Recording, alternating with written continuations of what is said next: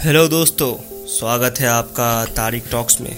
और आज हम आपके सामने लेकर आ रहे हैं doctor A P J Abdul Kalam से रिलेटेड कुछ रोचक तथ्य, जो आप लोगों को जानना चाहिए, जिसे जानकर आप लोग ए पी जे अब्दुल कलाम के थॉट से और करीब आ जाएँगे।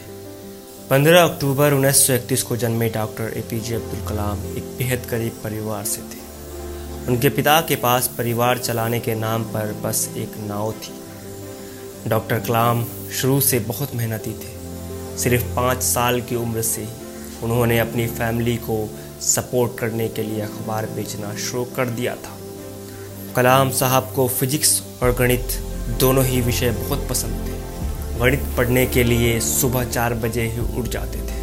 कलाम साहब शुरू से एक पायलट बनना चाहते थे और एक बार वे इसके बेहद करीब पहुँच गए थे। इंडियन एयरफोर्स की सिलेक्शन लिस्ट में वे नौवे स्थान पर थे, जबकि सिर्फ़ आठ लोगों का ही चयन होना था। 1969 में वे इसरो में चले गए थे और उन्हें सेटेलाइट लॉन्च व्हीकल का प्रोजेक्ट डायरेक्टर बना दिया गया। प्रोजेक्ट सफल रहा और भारत ने पृथ्वी की कक्षा में रोहिणी उपग्रह भेजने में सफलता प्राप्त की। कलाम साहब को मिसाइल मैन के नाम से भी जाना जाता है क्योंकि उन्होंने भारत के लिए अग्नि और पृथ्वी जैसे पावरफुल मिसाइल इन्वेंट करने में महत्वपूर्ण भूमिका निभाई। पोखराम न्यूक्लियर टेस्ट की सफलता के पीछे भी डॉक्टर कलाम का बड़ा हाथ था। डॉक्टर कलाम भारत रत्न से सम्मानित तो हुए ही, उन्हें 40 विश्वविद्यालयों से डॉक्टरेट की उपाधि भी प्रदान की गई। उनके जीवन से प्रेरित होकर आई एम कलाम नामक बॉलीवुड मूवी भी बनाई गई।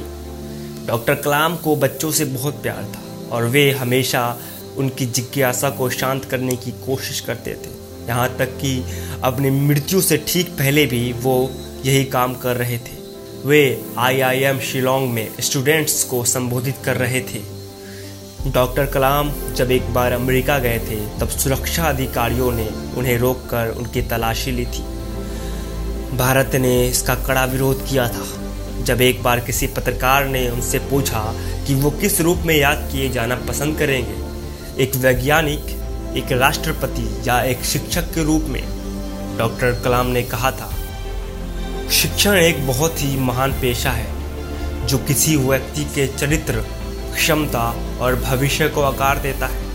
अगर लोग मुझे एक अच्छे शिक्षक के रूप में याद रखते हैं तो मेरे लिए ये सबसे बड़ा सम्मान होगा। डॉक्टर कलाम जब स्विट्जरलैंड विज़िट पर गए थे तो उनके सम्मान में उस दिन 26 मई को साइंस डे के रूप में मनाने की घोषणा कर दी गई।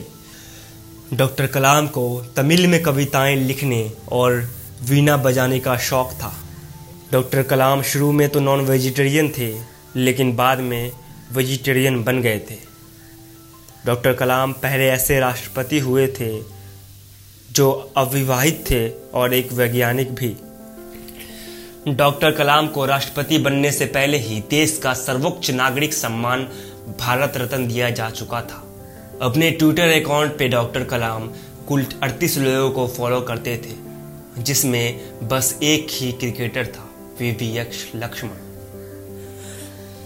Doctor Kalam महान वैज्ञानिक डॉक्टर विक्रम साराभाई को अपना मेंटर मानते थे। डॉक्टर कलाम का पहला बड़ा प्रोजेक्ट एस एल वी तीन फेल हो गया था। उस समय वो बहुत दुखी हुए थे। पर अपनी गलतियों से सीखते हुए उन्होंने आगे चलकर बड़ी बड़ी सफलताएँ अर्जित की। डॉक्टर कलाम को दो बार 2003 और 2006 में एम यूथ आइकन चुना गया था। डॉक्टर कलाम बतौर राष्ट्रपति मिलने वाले अपने सैलरी दान में दे दिया करते थे। उन्होंने एक ट्रस्ट बनाया था providing urban amenities to rural areas PURA PURA और इसी ट्रस्ट में वो अपनी सैलरी डोनेट कर देते थे। डॉक्टर कलाम विशेष तौर पर उनके लिए मंगाई गई कुर्सी पर नहीं बैठते थे, बल्कि सबके साथ बराबर की कुर्सी पर ही बैठते थे। एक बार डॉक्टर कलाम ने यहाँ पर पूछा what should we do to free our planet from terrorism हमें दुनिया को आतंकवाद से मुक्त करने के लिए क्या करना चाहिए? तो इसके जवाब में उन्हें तीस हज़ार रिस्पॉन्स मिले। डॉक्टर कलाम चाहते थे कि राष्ट्रपति भवन पूरी तरह से सौर ऊर्जा से संचालित हो। लेकिन उनके कार्यकाल के दौरान ये कार्य पूरा नहीं हो पाया।